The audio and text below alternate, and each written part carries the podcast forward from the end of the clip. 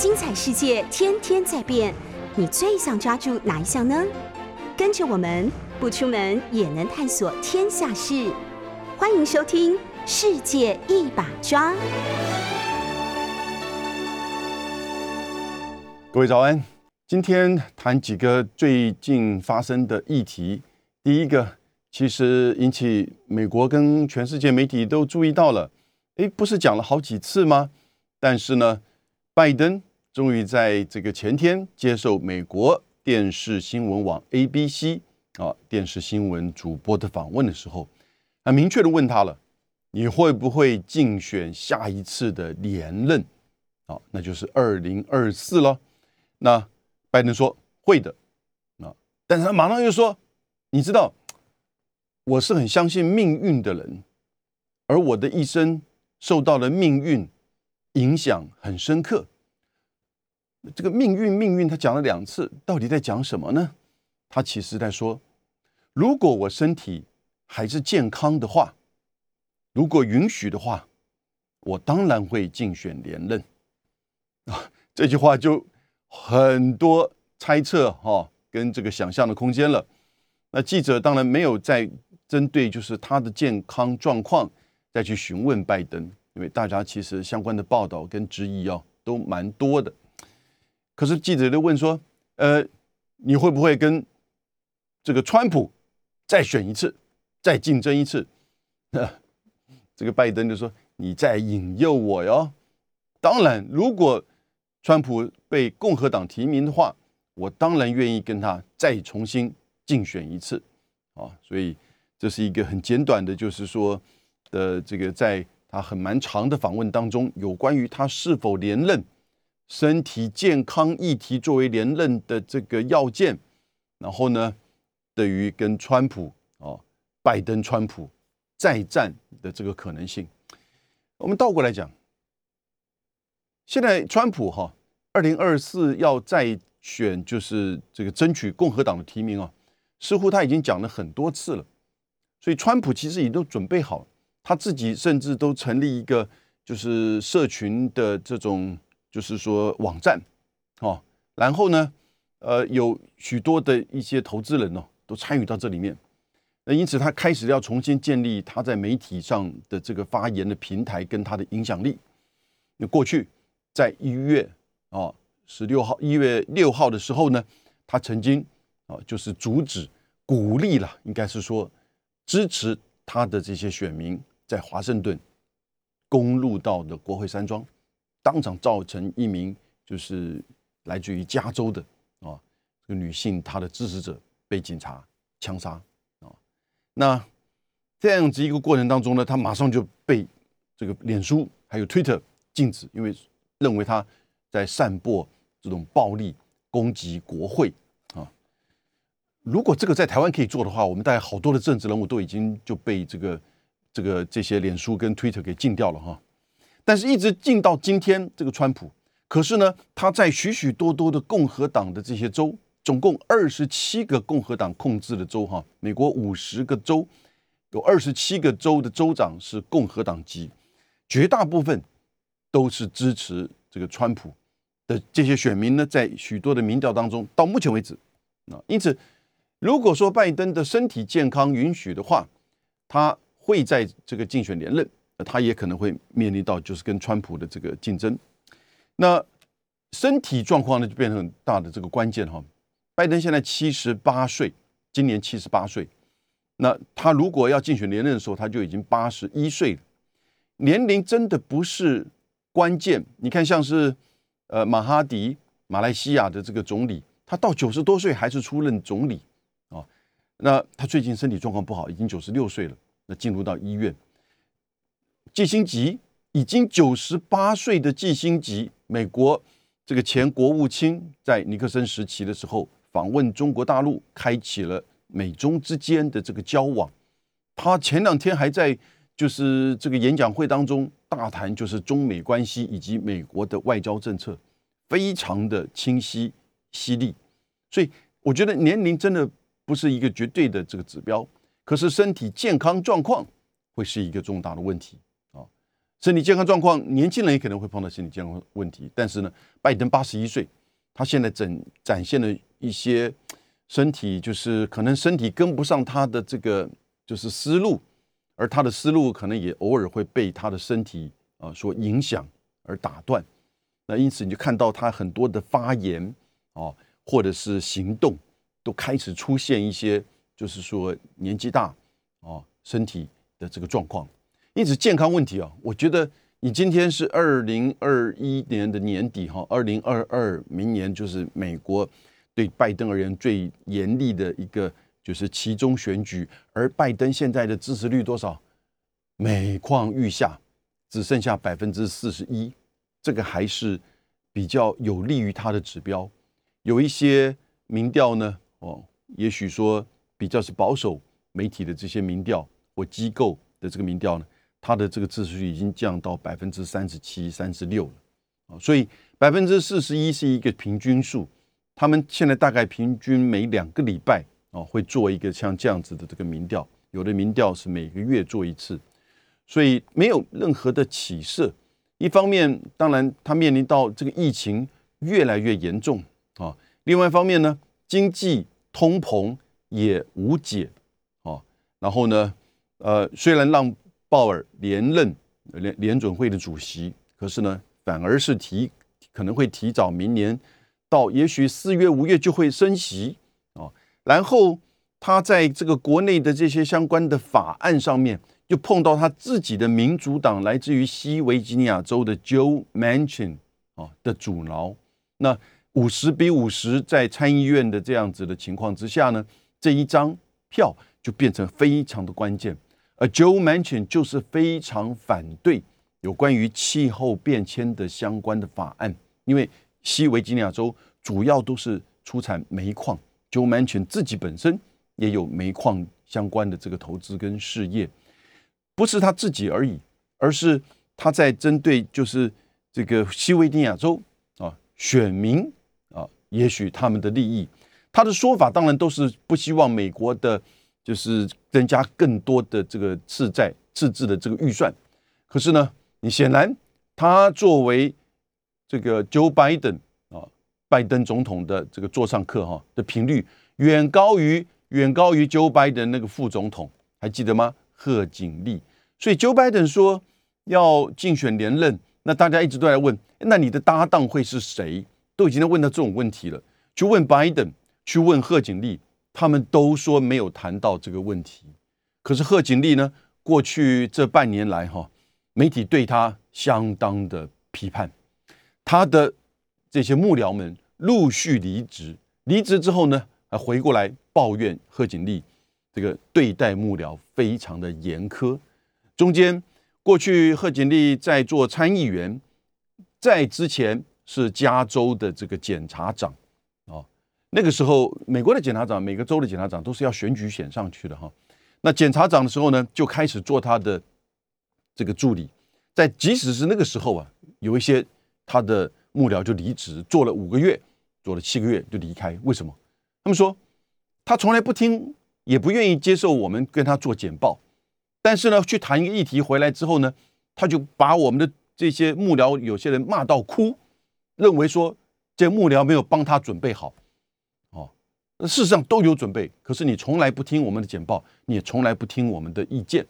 结果你自己表现不好，你自己当然没有准备，你回过头来责怪，通通都是助理，甚至骂到哭的这种地步，那这个当然就显示出好多好多的这个讯息。因此呢，你就看到今天的《纽约时报》还报道贺锦丽跟拜登之间的问题，因为拜登从来这个靠贺锦丽，某种程度大概靠贺锦丽帮忙啊，然后呢，有助于就是在特别是这个非洲裔啊以及亚裔的这个整合，还有女性的这个整合，当初选择他就是这样子的一个背景的设定。那结果呢，选上之后呢，完全不给他分享权力啊。我觉得其实做一个副总统哈。你当然要了解，你难道不懂美国的历史吗？拜登在做副总统的时候又分享多少权力？那是他做怎么样的这种老练的，然后有耐心的，慢慢的取得奥巴马的信任，才在少许的外交跟气候变迁的议题上，哦，让这个就是拜登呢能够去有一定的这个角色的扮演。而贺锦丽这么急哦，那拜登当然他的这个是真这个周边的这些不管是阁员还是他的幕僚呢，就跟贺锦丽的办公室呢处的不好。所以现在美国啊，光是你看昨天啊前天 A B C 问的这个拜登这个议题，就呈现出好多的这个层面的问题啊。所以拜登现在第一个他身体的状况，第二个明年其中的选举啊，第三个他的搭档，第四个他的健康的议题啊，到最后第五个川普的挑战。现在川普在共和党内的民调还是很高的。所以，如果他的政绩做不好，经济、疫情、国内，哦，各位在讨论到就是说美国启动选举的时候，外交跟国际议题哈，往往都过去的经验都不是最重要的关键，甚至没有什么太多的影响。但是到总统大选的时候，这或许是一个因素啊，尤其现在的这种中美的这种竞争对抗。可是呢，现在你看到拜登跟川普根本是比赛。在谁更加的这个强硬哦，所以在这个问题层面呢，对于美国国内的这个选举哈，可能影响并不是我们想象中那么高。但是呢，麦拜登手上全部都是问题，因此这个 A B C 的这个主播问了他的时候呢，真的是很尴尬。但拜登也是很明确的说，如果健康可以，那意言下之意，如果健康可以的话，他就一定会竞选哦。其实换一个角度思维，有人会质疑他的健康。但是换个角度，他其实最近也做过这个健康检查，他最近也做过就是新冠疫情的这个再这个检测啊，一切都这个正常，所以他其实故意用这种说法来表示出，其实他对他的健康啊是有信心的。不管怎么样，我们来看很快的就是他的经济、他的这个疫情表现，以及呢就是明年的其中选举马上就会展开。第二个议题，我觉得跟美国也有关系的哈，提供大家做参考的，也就是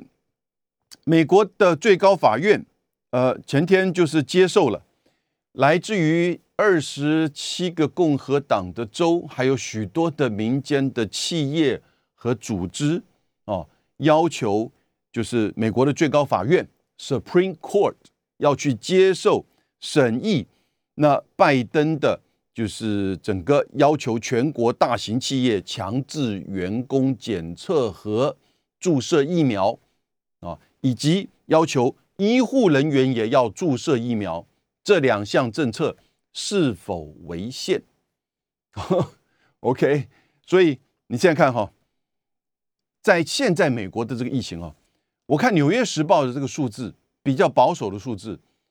昨天增加新增的确诊的案例。十六万八千五百人，可是依据联合报从 Johns Hopkins 的这个整理，以及各国的，就是说这个公布，美国昨天增加二十七万哦，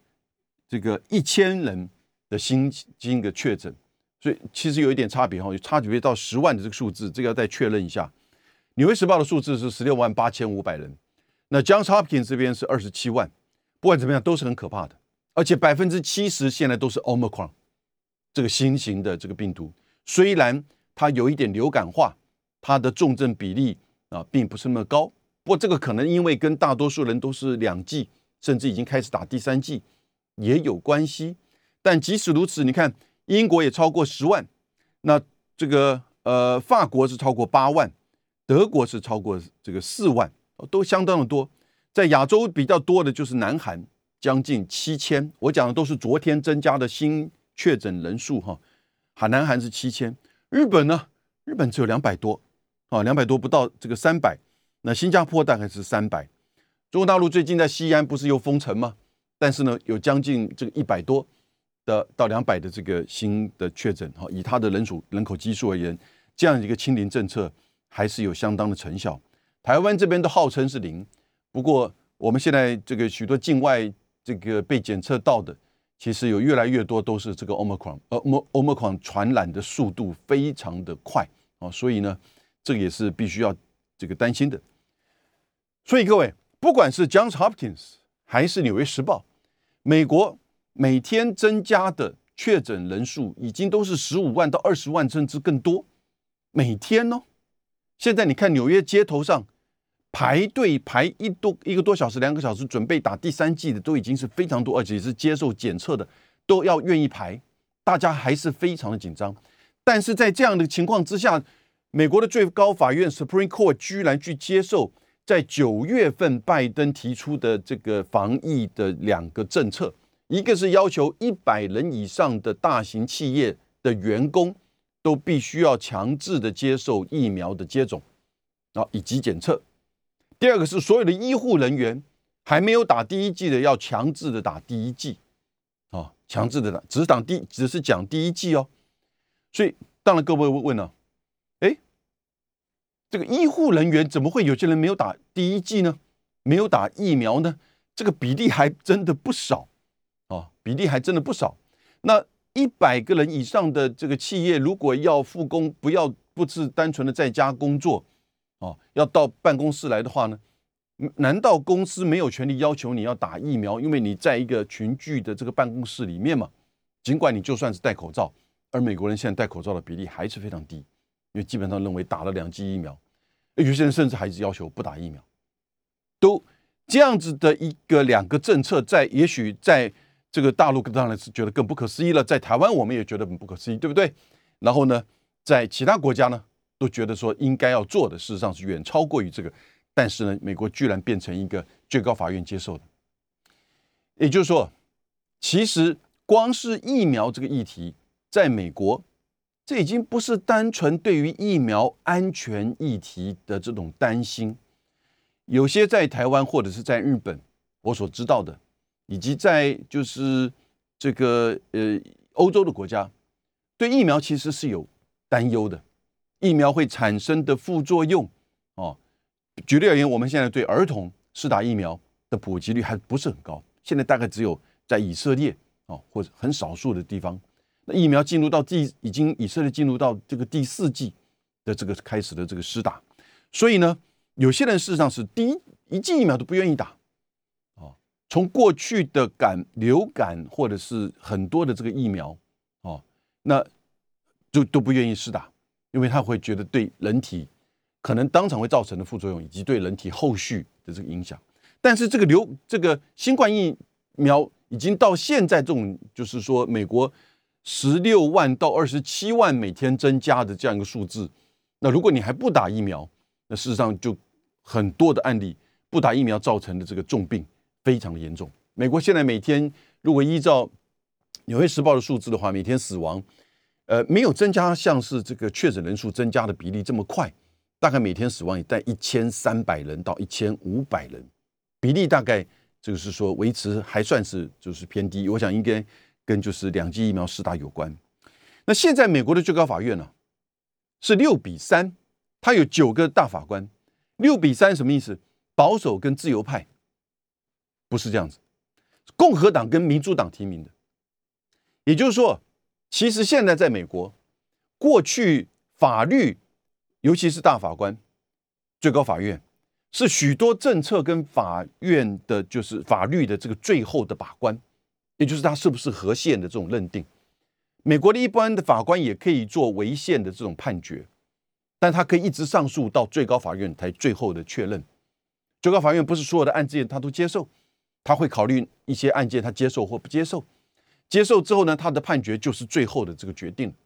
没有任何的这个不管是行政部门政策或者是立法部门的法律可以再去推翻他的，没有，因为你推翻他，他可以再做违宪的这个判决。所以呢，也只不过说有一些州会开始做挑战，挑战过去的这些判决，然后呢，挑战到一定的这种程度的时候呢，然后就会到回到最高法院再做一个这个确认或者是改变。最高法院也不是说根据根据他过去的这个案例，他不会做改变。但是你可以看看哈，这是一个比较特殊的，这是一个现在会影响到呃八千万美国的这些一百个。员工以上的这些企业有八千万人到现在还没有施打疫苗，OK？然后呢，有二十七个州不太愿意接受，说要强制要求他们的医护人员都必须要绝对强制的施打至少第一剂疫苗。这里的关键已经不是我刚才讲的针对就是疫苗的担忧与否，也不是什么这个政治立场、政治理念是自由或保守，而是一个政治政党的分界，已经变成是共和党、民主党的分界。也就是如果你是共和党，你支持共和党，你是共和党的这个州长，你就拒绝拜登所提出来的这个要求，医护人员强制施打或一百个人以上的这个。公司的员工也必须要施打，他就抗拒。他当然用各种的理由，他用疫苗的这种安全，他用个人的自由、个人的选择，啊，这是我个人的决定，我个人的选择，不可以由政府来你帮我做决定。我要不要施打？他不一定，他甚至有人说，我不一定反对施打疫苗，但是我反对你强制的把个人的选择权啊、自由权给剥夺。由政府来去帮他做这个决定，这都是表面说法，听起来冠冕堂皇。因为现在看起来，他的分际、他的切割，单纯就是是不是共和党，是不是民主党。二十七个州都是共和党提出来给最高法院，而现在最高法院会接受，也就是因为这里面有六个是共和党过去总统提名的保守人士、保守的这个大法官。哦，所以各位，你现在看美国政治哈。我们过去所接触，认为在法律的这种观点是处于比较保守的、自由的哦。然后呢，有怎么样的一种证据论述的这种理性的讨论的跟决策的，现在已经单纯的是变成一种政党的划分跟切割，完全的政治化、政党化、民粹化了。我们刚刚谈到美国的最高法院接受就是。二十七个共和党的州所提案，要求要这个就是检视拜登在九月啊，拜登的鉴保局啊，鉴保局那在九月呢提出的两个政策，要求一百个人以上的就是企业的员工要施打疫苗跟这个检测，然后呢，所有的医护人员，你当然是作为第一线的，你必须要强制的至少都打第一剂哦。我不知道我们在其他国家是不是有这样要求，但是呢，医护人员强制的施打第一剂，对他的健康的保障当然是是有所增加的。而美国的最高法院居然接受这个案子了，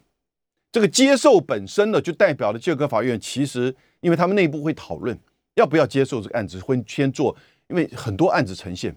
然后呢，作为大法官的首席大法官呢，他会去召开会议去讨论说要不要接受。我觉得其实在这个案子上面哈，那个首席大法官应该叫 Roberts，他其实是比较就是他他是共和党提名，但他比较中立哦。但是呢，现在你看到另外五个也都是共和党提名的大法官对这个议题呢就坚决的要求接受，所以呢，现在可能明年一月会开始做听证，明年的最快明年六月跟七月，他是说希望在最短的时间。在过去的惯例，通常是要半年的时时间，所以一月份一月七号就开始做听证的时候呢，会不会更快的会去做？因为这是个眼前就在实施的这个议题。那大法官会从说，这是剥夺个人的自由选择权，这是他的自己的身体，你政府没有权利可以去要求他施打。各位，在在过去哈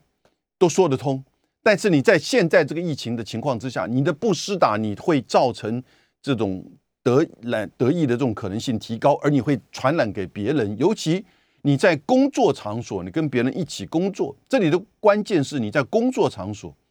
你在跟众多的你的这个同事之间共同的工作，你在医护第一线，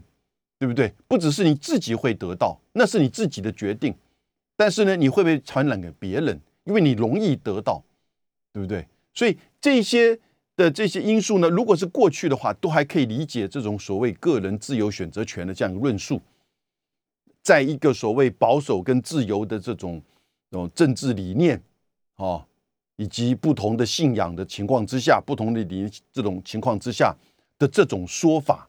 或这种说辞，但今天在新冠之疫情的影响之下，美国每天还是将近至少十六万八千五百万五百人。到甚至 Johns Hopkins 提出来的二十七万人的新增确诊的情况之下，而大法官会议接受这个东西，我觉得政党的这种因素，其实才是真正的关键。那又有一个，这两天也一样是美国的这个大法官。我提出这个东西，其实是因为，当我们现在越聊越来越了解美国的政治的时候呢，那个那个朦胧的面纱慢慢的被遮去，这个这个掀去，啊，越来越了解说，过去我们所学习所知道的，也许他们的这种在政治上、在法律上，啊，在哲学上的这些论述，其实很多不是算我们过去所被告知的。所看到的媒体的那样子的这种事实面呈现出来，那我也帮各位把这个面纱再掀起更高一点。那同样，最最高法院啊，最高法院居然在就是前一阵子啊，前几天判决德州的心跳法案没有违宪，这是什么议题？堕胎。德州自己通过了一个新的法案，也就是说，当婴儿的心跳开始出现的时候呢，就不准再进行堕胎，除非是因为医疗的理由，即使他是被性侵，哦，或者是其他的因素，啊，非个人的因素而怀孕，这个非自愿的因素而怀孕的，啊，所以只要是有心跳，在德州的这个法案这么严苛。德州的有心跳大概是六个礼拜，因为照美国过去针对这个堕胎这个议题哈，在美国等于是最这个就是说有争议性的，而且是几十年来最早的案例定是在一九七三年的 Roy vs Wade 罗伊控诉这个韦德案啊，也就是认为大概是到二十四周啊。以上的就禁止堕胎，所以其实是肯定美国妇女的堕胎权。然后到了一九九四年啊，又有一个凯西案，又再一次的确认这个 Roy 控诉罗德案，也就是在六个月之内的啊，二十四周之内的的妇女可以有自己决定堕胎与否。可是呢，共和党为主的这些保守的州啊。就不断的再去挑战这两个判决，啊，所以这不是美国的法律，美国是用这种，就是他让各州决定，美国联邦不做类似像这样子规定，各州的决定，然后呢，在最高法院这两个一九七三一九这个九四的案子，尤其是一九七三的罗伊罗伊这个控诉，呃罗这个韦德案，就确认确认这样一个堕胎权。可是你看到许许多的，就是说这些州啊，开始有一些不同的这个新的这个法律的规定，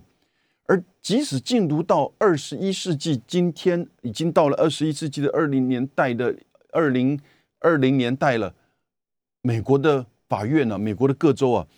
德州还是通过了一个叫心跳法案，它名字很长，我们都简称它叫做这个心跳法案。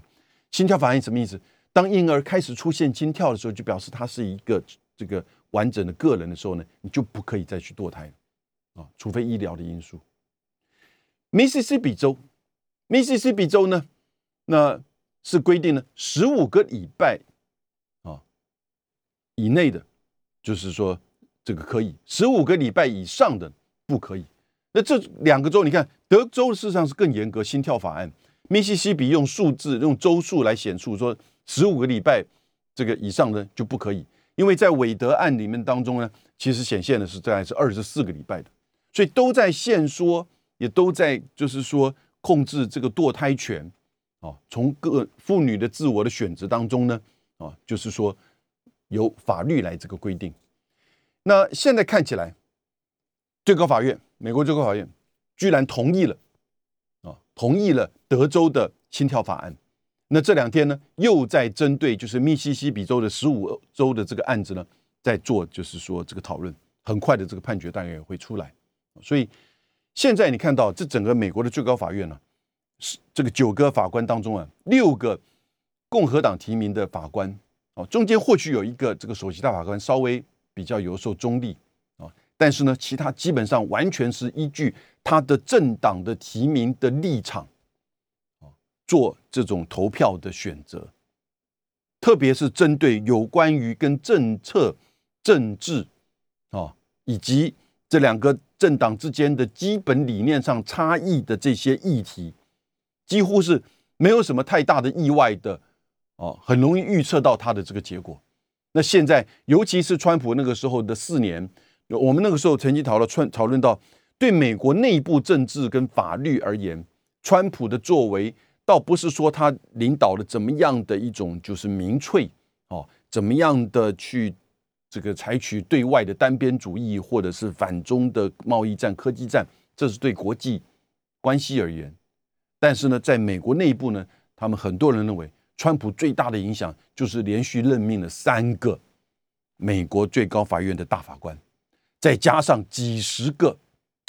这个联邦法院、上诉法院、巡回法院的这个法官，哦，所以呢，也就是这些是川普在，就是说，为什么他过去啊，在这个提名上面非常的一致，而且完全不管，就是说你的年龄啊，或者是法律上的这个成就，完全是以你是不是在理念上，在这个观念上是不是认同共和党的这个，就是说这个政策。哦，因此有很多的法官受到批判呢。哦，我们在就是甚至在选举去年川普跟拜登选举之前，不是有个大法官来自于这个 note Dame 圣母大学的一个法律学院的教授，哦，应该叫 Amy，我名字忘记了啊，他就是相当的这个保守啊，相当的这个保守。那因此呢，现在你看到在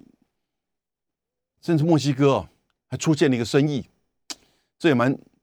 蛮有趣味的。墨西哥虽然是主要是天主教国家，但是墨西哥对于妇女的这个堕胎权呢，啊是相当的这个就是说宽松跟尊重的。那现在很多墨西哥在沿的德州边境的哈，有许多就是你可以来医院，或者是可以到这边买一些呃怎么样的这个这种套装的药剂，而且有人会从头到尾协助你。进行堕胎，叫做跨境堕胎。这个当然不是只有美墨的边境之间的事情了。这个甚至在德国，比如说波兰，对于堕胎权的限制比较严重，因此很多多波兰人妇女呢，这个女性堕胎就跑到德国这边来，德国就比较宽松一点。所以这样子一种跨境堕胎，现在在美国的德墨边境哈，变成非常的，就是说流行。有的时候美国人，你只要这个徒步的走过啊，美墨边境，因为美国人你基本上检查护照一下就可以过去，然后你买一套这个药，这个准备好的这个药剂，有人在协助你，就进行堕胎。有这样子的情况已经发生在美墨边境啊，而它背后的很重要的理由，其实过去可能是因为针对妇女的这种选择权、自由权，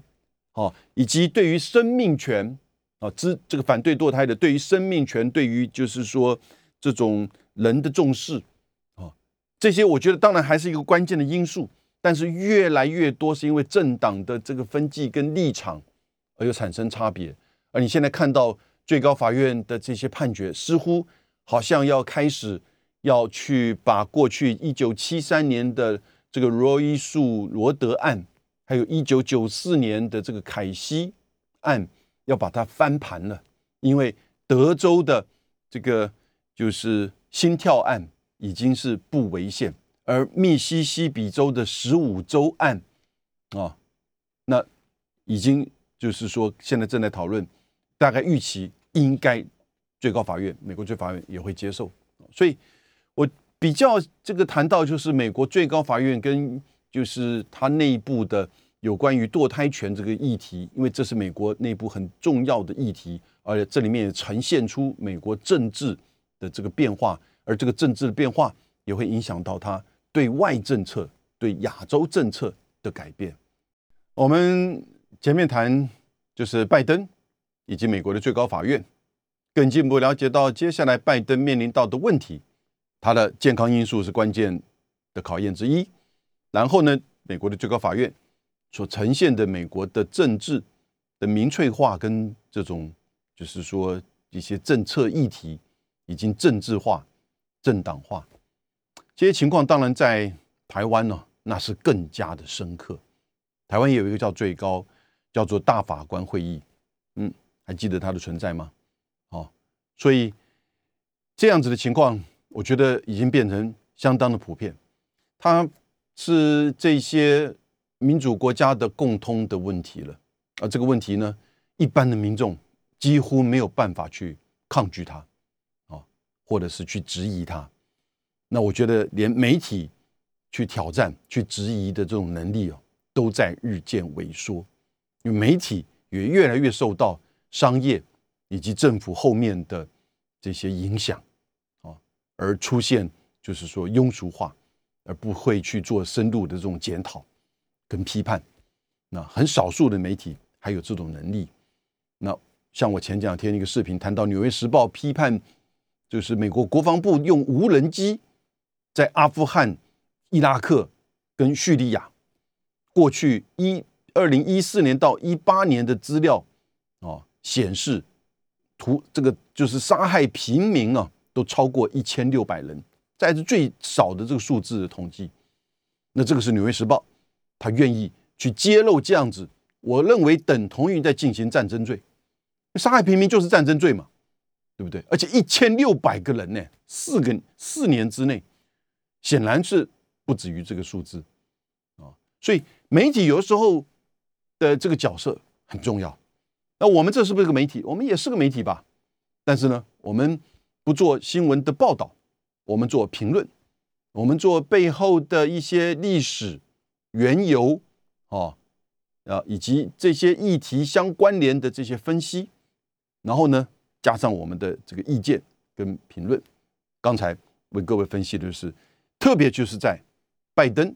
的这个竞选上、连任上。面临到的问题，以及最高法院，我觉得那个最高法院呈现的是一个由这两个案子，你就看得很清楚，这整个美国的政治的民粹化已经进入到非常严重的情况，也就是共和党跟民主党已经是形势同这种水火一样，彼此的这种相容跟这种接受的可能性啊越来越低哦，而不断的透过这种法律的，后呢这种法律案件的政策的。最后选举的方式来去取得这种政权的掌控，我们台湾似乎是这个更加的，就是说在这个层面呢，啊，比美国走得更前面。那接下来我们谈这个跟中国大陆有关的崔天凯，崔天凯这个才回到中国大陆哈，那他大概是有史以来在这个中国驻美大使做的最久的。二零一三年做到二零二一年啊，做到今年，也就是大概你看做了几年，八年到这个九年之间啊。那他之前是做就是日本的驻日本的大使，大概做了两年的时间。然后在之前呢，二零零三年到零六年呢，他是做中国大陆的亚太亚洲司的司长啊。那个时候我见过他一次。我跟他有就坐在旁边，应该是二零零四年还是零五年的时候，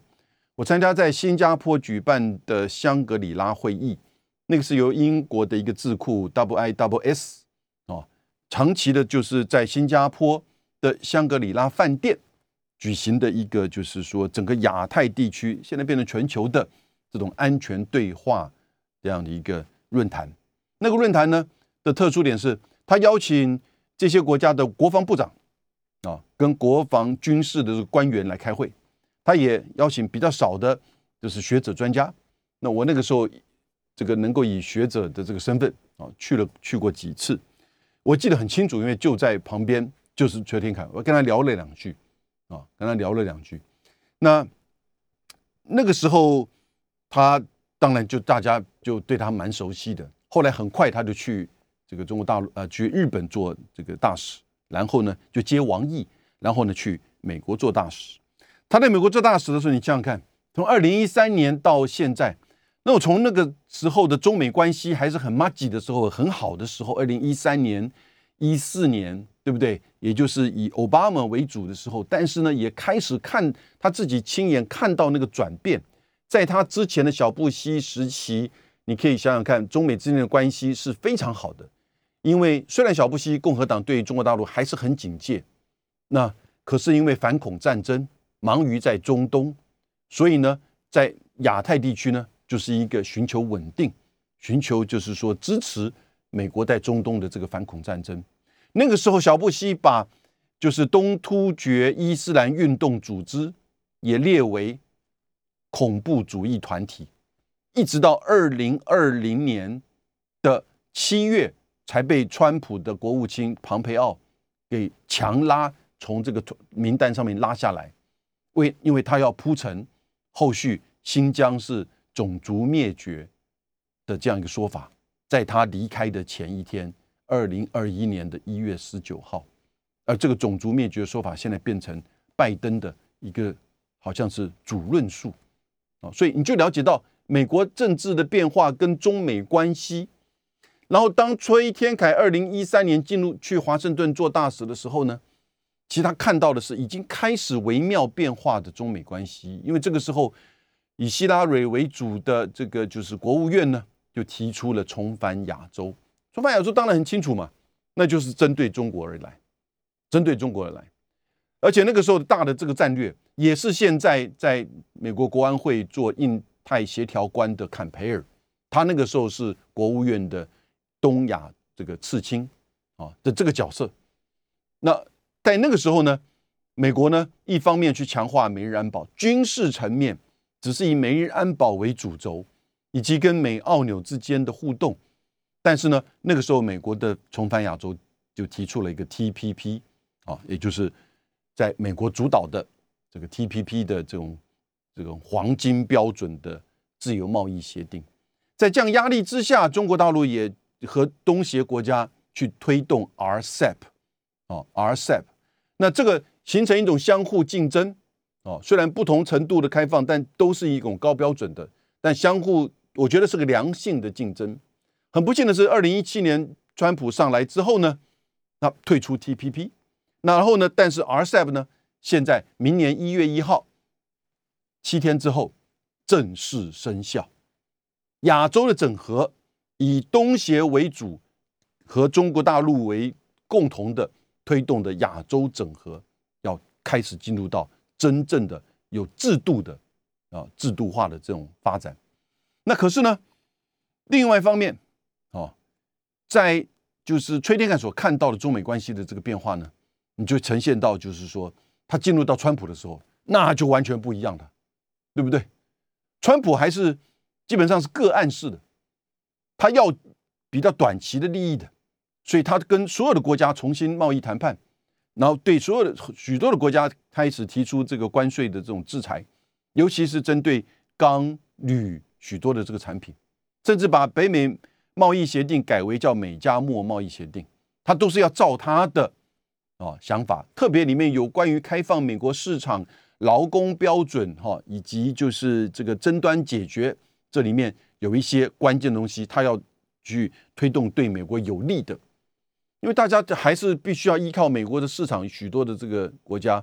那当然也就只好忍气吞声的重新去跟美国做谈判，包含日本。那中美关系呢？就进入到贸易战，然后科技战，然后你看拜登上来之后，本来也许崔天崔天凯以为说拜登在竞选的时候对于这个贸易战的这个关税是不同意的啊，结果上来之后呢变本加厉，因为他年龄到了六十七岁，我个人觉得这个六十七岁以现在的年龄而言哈，真的其实其实不需要这么严苛。举例而言，像是梅克尔，他也六十七岁。他就退休了。当然，梅克尔做了十六年，啊，也许他自己觉得辛苦，他自己很高兴要离开。